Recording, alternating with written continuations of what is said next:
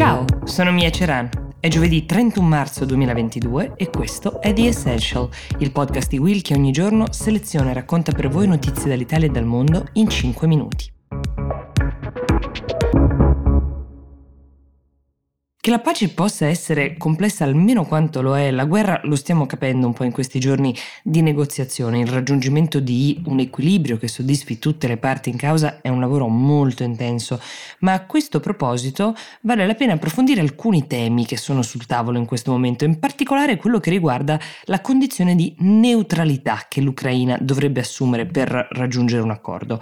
Quando pensiamo ad un paese neutrale ci viene in mente la Svizzera, però in realtà nel caso di queste trattative trattative i modelli a cui si guarda per l'Ucraina sono due. Il primo è quello svedese o finlandese perché è simile, il secondo è quello austriaco e la differenza è importantissima. Partiamo dal caso della Svezia. Si dichiara neutrale per la prima volta nel 1834, lo ribadisce al termine della seconda guerra mondiale nel 1945, ma la sua neutralità non è sancita dalla sua Costituzione né da un trattato internazionale, il che significa che questo status potrebbe cambiare molto molto agilmente, anche con una semplice decisione politica. Arriva un nuovo capo del governo e dice da oggi non siamo più neutrali. Al contrario, l'Austria ha la sua neutralità sancita proprio nella Costituzione sin dal 1955 e rivedere questa posizione sarebbe molto complesso, richiederebbe molto di più di una decisione politica perché c'è un iter, come sapete, apposito per modificare quel che contiene la Costituzione.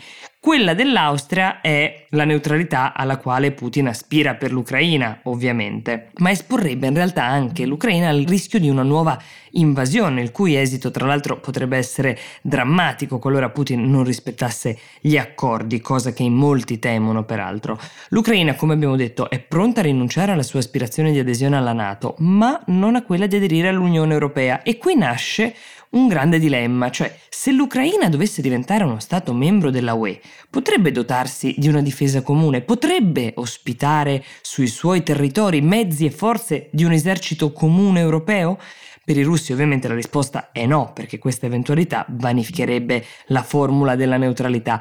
Questo della neutralità è uno dei temi più caldi sul tavolo e seguiremo gli sviluppi nei prossimi giorni per capire a che accordo si potrebbe addivenire. Zelensky nel frattempo vorrebbe tutelarsi con un meccanismo che garantisca il rispetto di un eventuale trattato di pace. C'è un grande precedente negativo in questo senso, ovvero gli accordi di Minsk. Era il 2014, sono stati stipulati questi accordi per porre fine alla guerra dell'Ucraina orientale. L'accordo è stato siglato appunto nella capitale bielorussa, Minsk, prevedeva un cessate il fuoco immediato per far fermare i combattimenti nella regione del Donbass.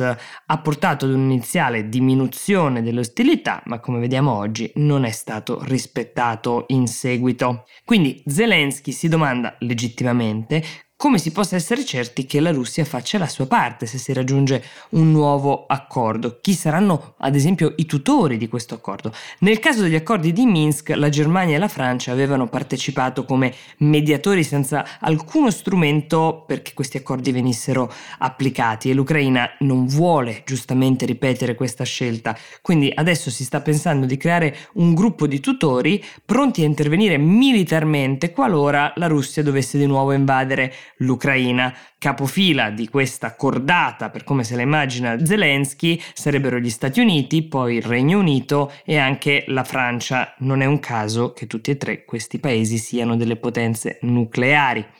Si è parlato anche di Turchia e Germania nel ruolo di tutori, l'Italia anche si è offerta come garante per la sicurezza.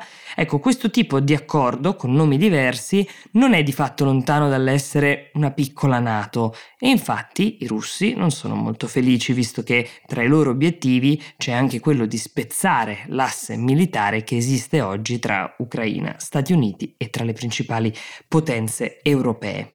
Oggi compie un anno un altro podcast della famiglia di Will, sto parlando di Globally, condotto da Silvia Boccardi e da Francesco Rocchetti, che è il segretario generale dell'ISPI. È stato un anno molto intenso in cui questo podcast ci è servito per farci da guida in tempi difficili. Vi suggerisco sempre di ascoltarlo perché è un ottimo approfondimento anche ai temi che trattiamo in questi 5 minuti che anche per oggi sono terminati. Io vi do appuntamento A domani e vi auguro una buona giornata.